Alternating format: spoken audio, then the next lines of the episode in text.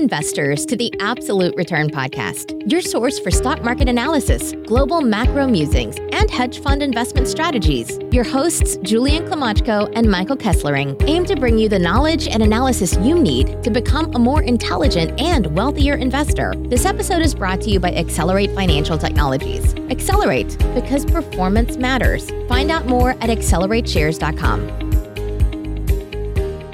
Welcome, investors, to the Absolute Return Podcast. I'm your host, Julian Klymochko.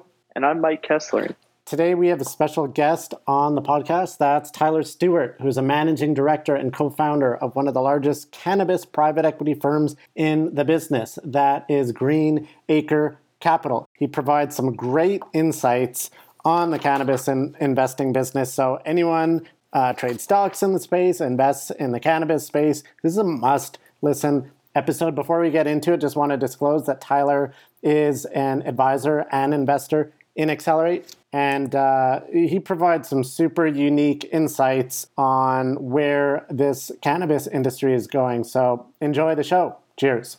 All right, we're live with Tyler Stuart, uh, founder and managing director of Green Acre Capital, which is a leading cannabis private equity investment firm. Welcome to the Absolute Return podcast, Tyler. How are you doing today? Good. Thank you for having me. Yeah, yeah. Glad to have you on the podcast. To start out, why don't we just get uh, a bit uh, about your background? Tell listeners how you got into the cannabis investing space.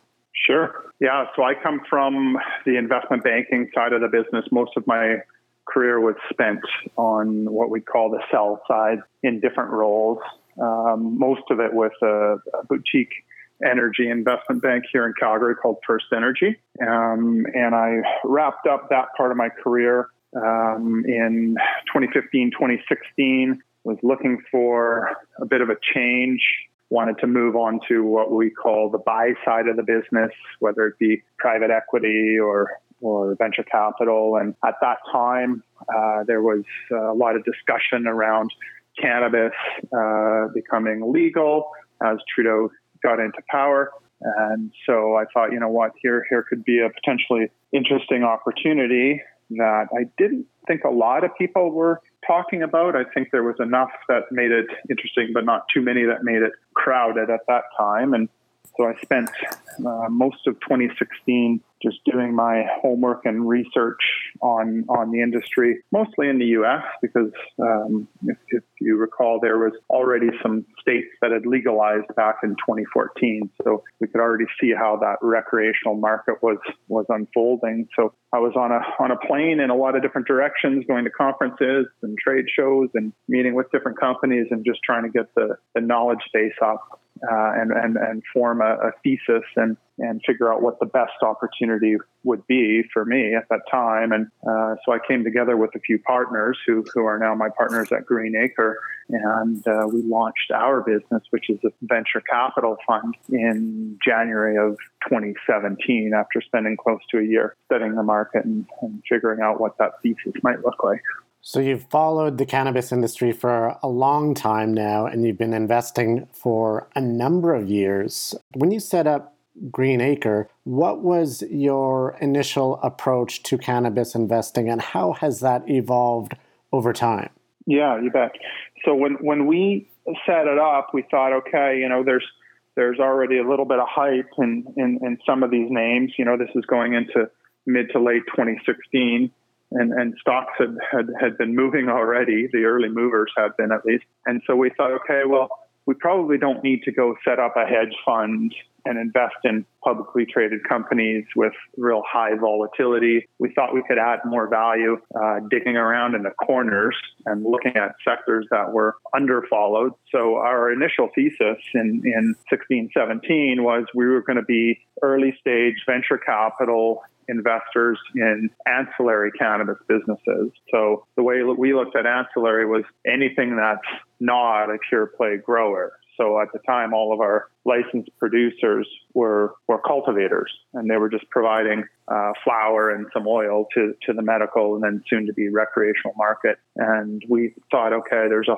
there's a whole um, other segments or multiple segments of infrastructure type investments that we could make, um, and we could we could find uh, a lot of interesting deals, and and most of the time we had um, a little bit more leverage to strike better terms in some of these deals where uh, the crowds weren't investing in yet. So um, some of our early in, investments that worked out well for us. One was a, was a brand play called Tokyo Smoke. Um, another was a, a, testing lab called Anandia, and and we still got the benefit of of a robust public market on the exit of these businesses, but we weren't necessarily investing in those licensed producers.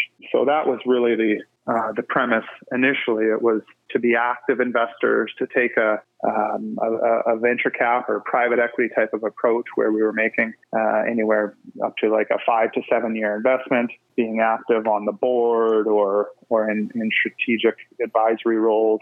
Uh, in some cases, we even started uh, businesses where we saw a gap in the market. We we saw something that uh, was was working well in in a established U.S. state, but we didn't see it up here, and nor did we see people uh, launching those businesses. So we've actually created our own businesses where we uh, acted as interim CEO and, and then brought in staff and, and did most of the capital raising. Um, so a fairly uh, fairly active um, approach to uh, the companies that we're investing in. We generally wouldn't invest in anything unless we've spent a lot of time around the people and seen the assets and toured the facilities and gotten comfort with uh, the individuals and, and their facilities. Sounds like a, so, a lot of a lot of due diligence. Mike, go ahead. Uh, yeah. So Tyler, when you look at your previous previous experience in, in an energy focused investment bank, where do you see some of the synergies between energy investing and cannabis investing now? Yeah, you know, I think the two industries are similar in, in that they're both capital intensive industry. And, and so, you know, the energy market is, is notorious for needing to raise a lot of funds. Um, and the, the bulk of, of cannabis businesses are in cultivation here in Canada, and that's expensive.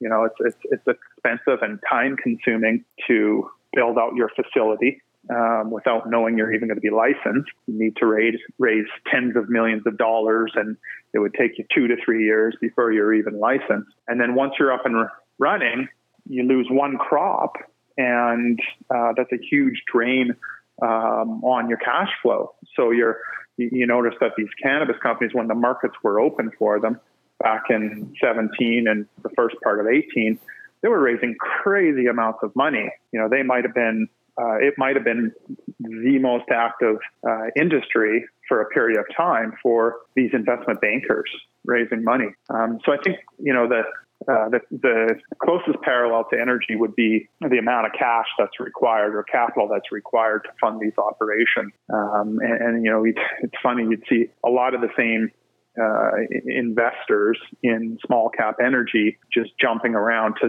to other hot industries. And so we saw a lot of those same names playing uh, the public cannabis companies in the early days as well. Um, so high tolerance for risk obviously was was required for those investors. Yeah, there was a lot of hot money and a lot of speculation a number of years ago as those uh, businesses were getting formed. What I find fascinating is not only is your firm active in the uh, investments you make? But you also indicated that you're involved in uh, starting and launching uh, cannabis businesses. Can you give some examples of, of companies you've helped uh, incubate? Could just be from a, a, broad general sense. Yeah, yeah. I think the best example is a project that I've been working on out on Vancouver Island for uh, a couple years now. Um, we this plays into one of our thesis, which is we always felt that the large uh, licensed producer is going to be the Budweiser uh, analogy. And then what we need to see is a lot of craft plays. So craft beer became a real thing in the last couple decades. And we always saw that, that these large LPs were set up with, you know, great entrepreneurs or uh, brokers or bankers or lawyers but they weren't really set up with a view to grow the highest quality uh, cannabis uh, and create a brand that was really based on quality, which I, I use the, the craft beer analogy because a lot of people have gone away from that mass produced beer into a craft beer because they think it's a better tasting product. And so we saw cannabis uh, was going to play out like alcohol, say, or any other uh, food or consumer packaged good. And we didn't see the attention to quality from the beginning with these LPs. You know, we had um, hundreds or uh, or more companies come through the boardroom, and uh, they'd be describing their their teams and and their approach to the business, and there was no uh, commentary on who that master grower would be. So think of it as, you know, would you launch um, a beer label without a brewmaster? Would you launch a wine label without a winemaker? There's no way you would because it all starts there, right? And so what we thought was going to happen is we'd have hundreds of these LPs come out and they'd all be competing on uh, size and scale and and um, uh, eventually a lot of them would have to fail because you, everyone can't be Budweiser. And so what we did see was that attention to to the craft and to the quality being led by people that already had uh, decades worth of experience growing this plant. Um, and a lot of those people were having problems getting into the market. Uh, they're, they're not uh, your typical entrepreneurs that uh, do well in highly regulated environments.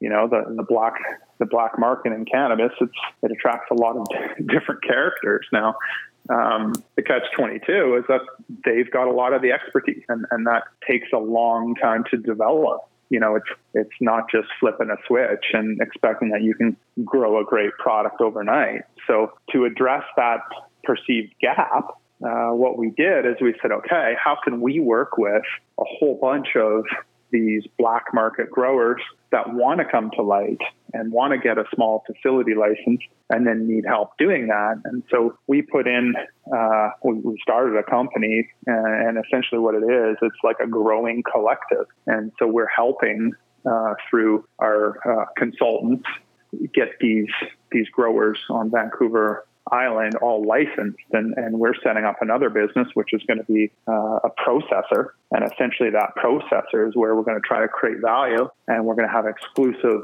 offtake arrangements with our, our army of growers on the island uh, to take all that high quality flower in and and then get it to market whether it, it goes in jars as dried flower or, or pre-rolls or a certain type of extraction into a vape pen or an edible. So we thought that was um, that was a way to play the craft market at scale. Um, because I think that you know there's two ways to win. You you could win by by size and economies of scale, and you can be that Budweiser, or you can be that great craft brand. Um, but you just need to still be able to scale that craft brand. So this was our solution. So we own 70% of the business. I still act as as uh, CEO, and uh, we're we're getting licensed and getting built out, and then we'll eventually pass it over to uh, full time staff to run. There's a lot of different areas in the cannabis value chain, many of which you've already mentioned, whether it be licensed producers, uh, retail, uh, processing, distribution, or perhaps even ancillary businesses such as uh, software and things of that nature. Now, mm-hmm. as, as, a firm, do you tend to diversif- diversify across the value chain, or value chain, or, or do you find certain areas more compelling than others uh, at this moment? Yeah, we, we, we try within the portfolio. We have two funds now, and within each fund, we've we've we've tried to diversify into multiple uh, segments of of the value chain. So we do have exposure. Despite what I had said about the LPs, we still do have some cultivation exposure in Canada uh, as well as the U.S. We've got a lot of retail exposure uh, particularly uh, given our last deal was a fairly large deal into a public retailer up here in Canada. Um, so we're pretty heavy in Fund 2 on retail. Uh, we, we feel like there's a disconnect right now and that the market is is assigning a, a disproportionate amount uh, of the value to the growers in Canada. And when we look at the U.S. market, for example, um, these MSOs are vertically integrated, so they could grow, distribute, process, manufacture, and retail. And so you you have more assigned value to uh, each side of or each part of their operation. And so we didn't see that in retail. We saw these things trading at 0.5 to 0.6 times uh, sales, which is extremely low. When we look at the U.S., it was more like one to two times. Um, and we didn't see the, the, the pubcos getting the credit for uh, the amount of revenues that they're generating now. So retail to us looks looks really good right now, and so we've built out a really strong retail portfolio. We have uh, pure play operators in BC, in Alberta, in Saskatchewan, in Ontario, and then we've just made a large deal in one that has um, probably the largest footprint uh, in the country. That one's called Fire and Flower. We're also kind of circling back on some of these distressed um, LPs. Uh, some of these might start to look good uh, if they're in the right neighborhood. If we can get the right operating team in there, uh, we just need to figure out what our uh, what our secret sauce is and why we can do this better versus others that have kind of failed. So uh, we're starting to have more discussions internally, at least, about uh, some distressed pubcos or distressed LPs. We still like brands. We, we think um, brands win in in almost every other consumer segment out there. Uh, whether it be alcohol, whether it be food, whether it be cars, clothing, brands win and our first investment in Tokyo Smoke taught us that. So we're still looking to build out great brands or support great brands. I talked about the craft market. I still think it's underrepresented. So uh, we want to have good exposure there. You know, the other large question that we're asking right now is is um, what happens if if the U.S. or when the U.S. decides to um, federally legalize cannabis and in times like this with with COVID and and uh, a lot of jobs lost and and um, contraction uh, in in economies, um, I, I, think governments w- will be looking closer at all uh, sources of revenue, and so it's natural to think that cannabis has a, a better chance of going federally legal in the U.S. Um, post post COVID. So. Um, that's one of the internal discussions now as well is, is how do we play that? How, how do we capture value in that scenario where um, all eyes are on the US legalizing? Yeah, this market is developing so quickly, and you guys have an interesting viewpoint because you're largely focused in the private markets. However, you do delve into the public market as well on occasion. So, how do you see uh, the differences in these various uh, markets, private versus public? And are you seeing like any major differences in, in valuations or opportunity set? Yeah, you know, it's funny. Usually, you you always see a, a discount on the on the private companies you know, they, they trade at a discount to the publics for a reason. So you look at your public market comps and then you say, okay, I'm a private. So what's my discount? Is it 10? Is it 20? Is it 30%? And, you know, the whole cannabis sector started pulling back in fall of 18 when we legalized. So right around October of, uh, I think it was October 18th that we legalized uh, the market, you could just see the market roll over. Um, so it was kind of a buy the rumor, sell the news event. Um, and so cannabis really has had a year and a half to adjust. And so we really went through our pain uh, with with the public market, um, and then the corresponding uh, private market pullback after. There's always there's always a lag where where you know uh, privates don't don't pull back immediately like a public would, but eventually they do. Um, and so we saw that. Um, and so when when the rest of the market really uh, took a hit in mid March, it wasn't quite as bad for cannabis because we had already been off, you know, maybe 50 to 75 percent uh, in, in certain names. Um, so this this recent sell off, we haven't really seen um, more contraction in multiples. I think it's too early to see that, but what we have seen in both public and private markets is is a lack of capital. So uh, whether you're a public or a private, uh, you, generally need money uh, because it's a capital intensive industry and the capital markets generally aren't open right now. So um, the best operators will get money, uh, but uh, 80 to 90% of them won't. And so, you know, that's, that's similar, I think, in, in both markets. And what I've been encouraging a lot of our investees to adopt is a really a survive then thrive mentality. You know, we first got to get through um, COVID and and all the depending on the markets you're in, the, the, the different challenges, um, whether it be regulatory or overtaxation or proliferation of the black market. You know, we need to get through all these challenges. And if you're still standing in six or 12 or 18 months, then you have um, exponentially better chance of being one of those long-term winners, being one of those Budweisers at the end of the day. So, you know, whether you, whether our, our, companies are in the public or the private space, we're we're telling them the same thing. You know, like get your costs down. We're in uncertain times. Um, make sure you navigate uh, these choppy waters and come out on the other side of it um, with a chance to gain market share uh, and be a longer term winner. So, so Tyler, one thing that you'd mentioned was the access to capital being an issue both in pro- public and private markets. As kind of an, an effect of that, have you seen your investment horizon uh, in terms of your portfolio companies. Have you seen that increase where, you know, in a company that perhaps you'd be looking to IPO or sell to a strategic acquirer uh, in three years, perhaps that's maybe being moved out to five years or longer? Or are you seeing any effects in that?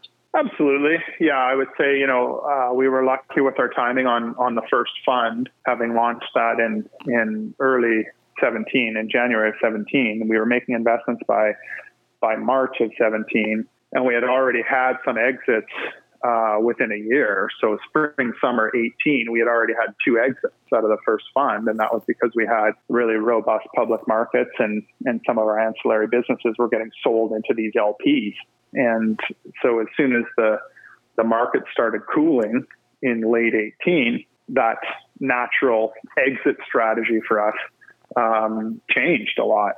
Um, so LPs weren't throwing silly money around on M&A because they couldn't access the, access the markets to the same extent. And furthermore, there was a few uh, that made, made some really bad deals at the top of the market. And so I think everyone just kind of got scared uh, overpaying for assets. So, you know, that's, that's definitely affected our um, exit on, on certain privates. You know, we had We've had um, multiple Fund One and Fund Two companies that were in um, late stage discussions on exits, and given the markets just pulled back, uh, those deals never happened, uh, and and they're essentially off the table right now. Um, so, you know, we were also lucky that we still have a lot of life left on on both funds.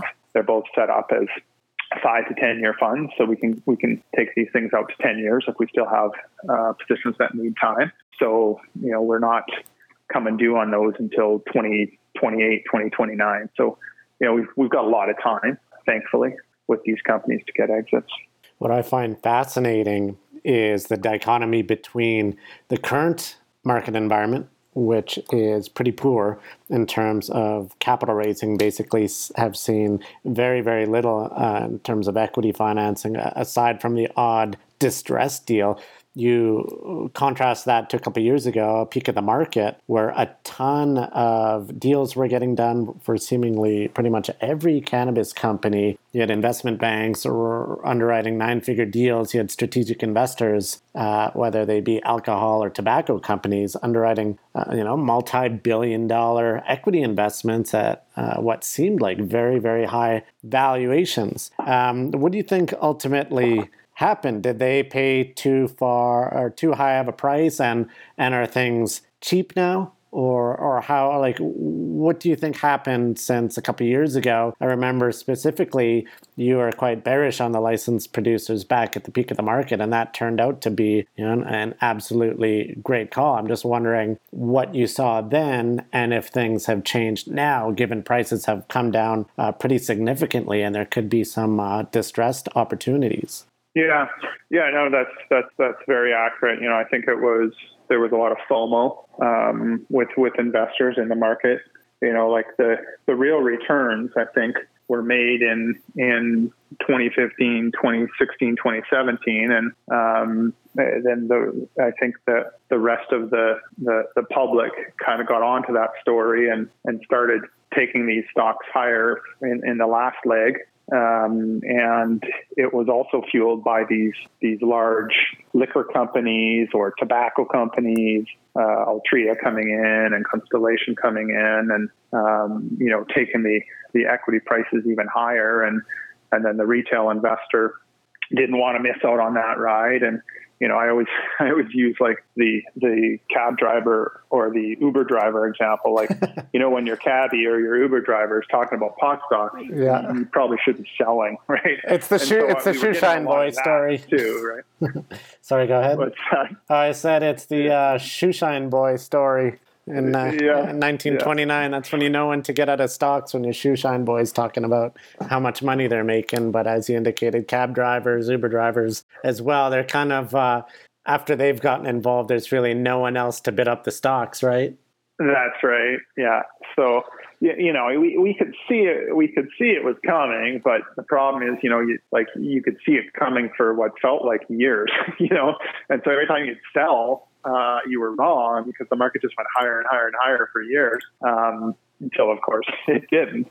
Um, so, yeah, too much money, I think, chasing the same stocks and, you know, like a lot of bad actors too, you know, whether they were um, investors or whether they were brokers, bankers, or entrepreneurs starting these companies. You know, a lot of these companies had no right being public you know, it was it was a pure um, promotion game, um, and we're seeing the downside of that now with with certain stocks off 90, 95 percent from their highs. You know, the other thing that I think we we convinced ourselves of here in Canada was that uh, we were going to be the dominant global player in cannabis because we were um, next to Uruguay, the, the, the, first country to really roll out a proper uh, recreational program. And so our large public companies had access to capital and they were going to take that capital all around the globe and, and use our expertise to build out industries everywhere, whether it be Europe or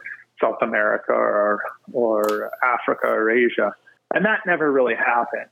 You know, the, we, we didn't really um, get to a point where, where we made a dent in in, in, the global market. And you know all these other countries are turning on their own industries and, and looking locally for for people to grow those. So i think you know that was probably a um, you know uh, maybe a little bit misleading uh, that we were going to capture most of the global market. And so i think that's why that was the only way you could really explain the valuations at the peak is to say okay well this is going to be a 200 billion dollar global industry and canada is going to capture a lot of it right yeah, what I find really interesting is you rewind back to uh, you know the the Eddie bull market days when you had basically dead mining shells who couldn't raise any assets. They changed their name to cannabis. The stock would go go up fivefold, and next thing you know, there's a, a ten million dollar bought deal term sheet in front of them, and uh, off to the races, and they can uh, uh pay pay themselves again. But we all know how that kind of turned out. Most of them have kind of gotten back to the uh, spent all the money and now uh, a shell once again. So, what do you think is going to happen to all these kind of smaller cannabis producers that lack the perhaps professionalism, the assets, and the brand to be successful, but mostly that lack capital? Um, you know, say investors are stuck in one of these smaller names. What are they to do here, and what do you think is going to happen? Yeah, it's. I don't think there's an easy way out of it. Unfortunately, I think we're going to see um, uh, more uh, bankruptcy filings, and um, you know we're already seeing uh, some of our our publicly traded LPs go into uh, creditor protection, and and I think this is going to be an ongoing theme for the next couple of years until this is is really cleaned out, and then I think some of the mining shells uh, that these guys used, I think we're you know going to have some cannabis shells to use. now I don't know if there'll be any money in there for for them to have any value, but um, you know we I I remember when we when we were pitching our fund three four years ago. You know, my prediction at the time was we were going to have 250 LPs, and then it would need to be whittled down to 25 because I thought, okay, well, how many large brewers or large tobacco companies are there? There's not that many, really. You know, we we uh, consolidate the industry and, and and and pick some winners to aggregate it. And um, you know, I think we ended up getting more like 300 LPs, and I still think we're probably down to 25 large companies that can grow at scale and grow well and provide cannabis as an ingredient, say, um, if it's not just dried flower, it's a vape pen or an edible or a concentrate or topical or something like that. And then you probably have hundreds of uh, what we'll call the micro growers or the micro producers, which will play into that craft theme. And those companies probably don't need to be public. Um, and it'll be the larger public LPs that need to buy these uh, smaller micros, just just the way the, the beer and wine industry consolidates, because um, the the larger groups tend not to be able to produce the same quality, and so it's the smaller, uh, more nimble growers that will have um, stronger genetics and more exotic genetics, and they'll have better grow techniques from their three decades of growing. And they'll be putting the interesting products out there on the market, and the large guys will be snapping them up uh, to lock up those products. I think that's how it's going to roll out. There's a lot of scenarios that could play out in terms of the development of the industry. Uh, interested to hear how you think the cannabis industry will look like 10 years from now. Is it going to be uh, similar to tobacco, where it's it's highly consolidated with kind of you know two or three really dominant players, or is it going to look more like uh, the alcohol industry, where you have a, a, ton of different sort of small, scrappy craft producers that are eating the large producers' lunches? Yeah, I, I think the latter. You know, I think it would it'll be uh, a barbelled industry, more like alcohol, where you've got a few large ones and a lot of smaller crafty guys, um, and you're going to have um, different brands and different companies for all the different products that are out there. So people are calling um, uh, this. We're in cannabis 2.0 right now. Uh, 1.0 would have been when we launched in October of 2018, and all we had really was dried flower and some tinctures and gel caps. And now we've got all the edibles, um, we've got uh, the vape pens, and the other forms of of concentrate. So when you start breaking the market up, all the cannabis products into eight or 10 different categories, I think you've got multiple brands and companies that are uh, going to have IP or expertise playing in, in different categories. Just like, you know, if we take beverages or something, you know, you've got, you've got beer companies, you've got wine companies, you've got spirit, you've got this new uh, ready to drink segment uh, that's showing a lot of growth. So I think cannabis will be similar. You know, you'll have different companies playing in, in different areas and, and, doing different things really good. Um, and I think the um, I think that's really that what's going to take the the stigma away from uh, from cannabis. You know, once we have these these products that look more normal on the shelves, um, I think that social consumption um, is going to be really important. You know, going, I know I'm leaning on alcohol a lot here, but I think there's a lot of analogies to use.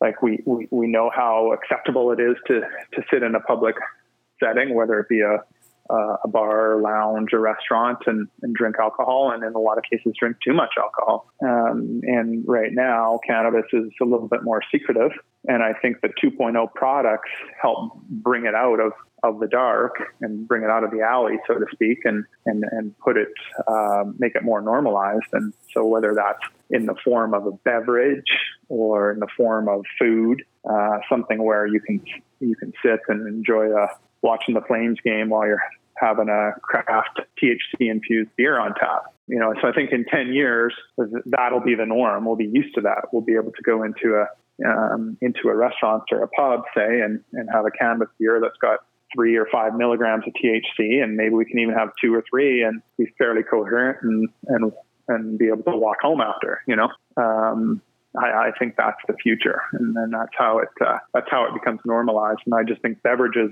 is a good way to do it because we're so accustomed to uh, celebrating and socializing with beverages. Yeah, cannabis infused beverages certainly have received a lot of hype, and there's a lot of high expectations behind this market segment.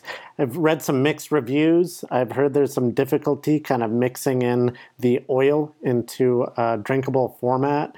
Uh, I haven't tasted it myself. What are your th- thoughts on these drinks? Are they there yet in terms of quality? And if not, do you think they they will get there and crack this market such that it can you know expand to these lofty expectations? Yeah, it's a good question. I, I don't think they're there yet. Um, you know, the, the technology is improving. There's a lot of different technol- technologies, mostly nano emulsification right now, which, you know, helps with the water solubility uh, of the THC, so so that it gets mixed in properly, so you can dose properly. Um, you know, the other part of it is onset and duration. Uh, I think a lot of us have had bad experiences with edibles, or you've heard of someone that's had a bad experience with an edible because you eat it or you drink it and you don't feel anything, so you double down on it, and next thing you know, the first one's coming in just while the second one starts kicking in, and, and you've done too much, and uh, you're in you're in bad spot. But you know that technology is getting better. Um, so that uh, you can get a quicker onset. So a lot of these can, can hit you in, in 20 to 30 minutes, which is becoming very close to what a what a, a beer or glass of wine might hit you in. Um, and then the duration of it is a lot shorter. You're not you're not committed to this for four to six hours, but maybe one or two hours. And, and so I think that's really important. You know, I, I, I think the a lot of the, the drinks or the beverages that hit the market initially, and I'm thinking more in the U.S. because they've had had a head start on us. There was some sort of a sugary concoction that you know resembled more of like an energy drink, and it wasn't. To me, that's not really how you gain consumers. You you, you put it in a format that uh, they already like and that, that they're already comfortable with. So whether that's like a sparkling water or some sort of like soda or a beer, you know, much better than some hibiscus, lime, sugar drink. um, so I, I, I, think the social consumption as well is big for beverages because I think uh, right now cannabis is it's not very social because people don't want to stand around in public and consume cannabis, and you're not really allowed to. So I think the the um, having these beverages in a public setting is also uh, going to be really important to penetrating the, the market. And, and now most of these large alcohol companies or beverage companies like a Coke or a Pepsi, even they've they've come out with a view on cannabis, and in a lot of cases they've made investments. So they believe it's real. I think they're they're seeing their market decline, particularly the beer segment, and they're seeing cannabis and cannabis beverages as a disruption to that. And so they want to want to be partnered with with the right groups to, to get into those markets. So uh, I think we're still early on beverages, um, but I'm I'm long term bullish on them. Well, there we go. We have our answer here and a ton of great insights. Uh, so thanks, Tyler. Uh, before we wrap this podcast up, just wanted to give you a chance to let listeners know where they can learn more about you, uh, whether it be your website, uh, social media, things of that nature. Yeah, I think the website is is probably best. So that's greenacrecapital.ca. So a lot of information on the team as well as some of the investments we've made. I'll admit we're not um, we're not as, as strong on social. So um, I think the website's probably uh, the better place to go. All right. Well, thanks so much, Tyler. Uh, you guys can check them out at uh, greenacrecapital.ca if you'd like to learn more. But for now, I uh, want to thank you for spending time with us on the Absolute Return podcast, and we'll chat with you soon. Cheers. Thanks for tuning in to the Absolute Return Podcast. This episode was brought to you by Accelerate Financial Technologies. Accelerate, because performance matters. Find out more at accelerateshares.com. The views expressed in this podcast are the personal views of the participants and do not reflect the views of Accelerate. No aspect of this podcast constitutes investment, legal, or tax advice. Opinions expressed in this podcast should not be viewed as a recommendation or solicitation of an offer to buy or sell any securities or investment strategies. The information and opinions in this podcast podcast are based on current market conditions and may fluctuate and change in the future. No representation or warranty, expressed or implied, is made on behalf of Accelerate as to the accuracy or completeness of the information contained in this podcast. Accelerate does not accept any liability for any direct, indirect, or consequential loss or damage suffered by any person as a result of relying on all or any part of this podcast, and any liability is expressly disclaimed.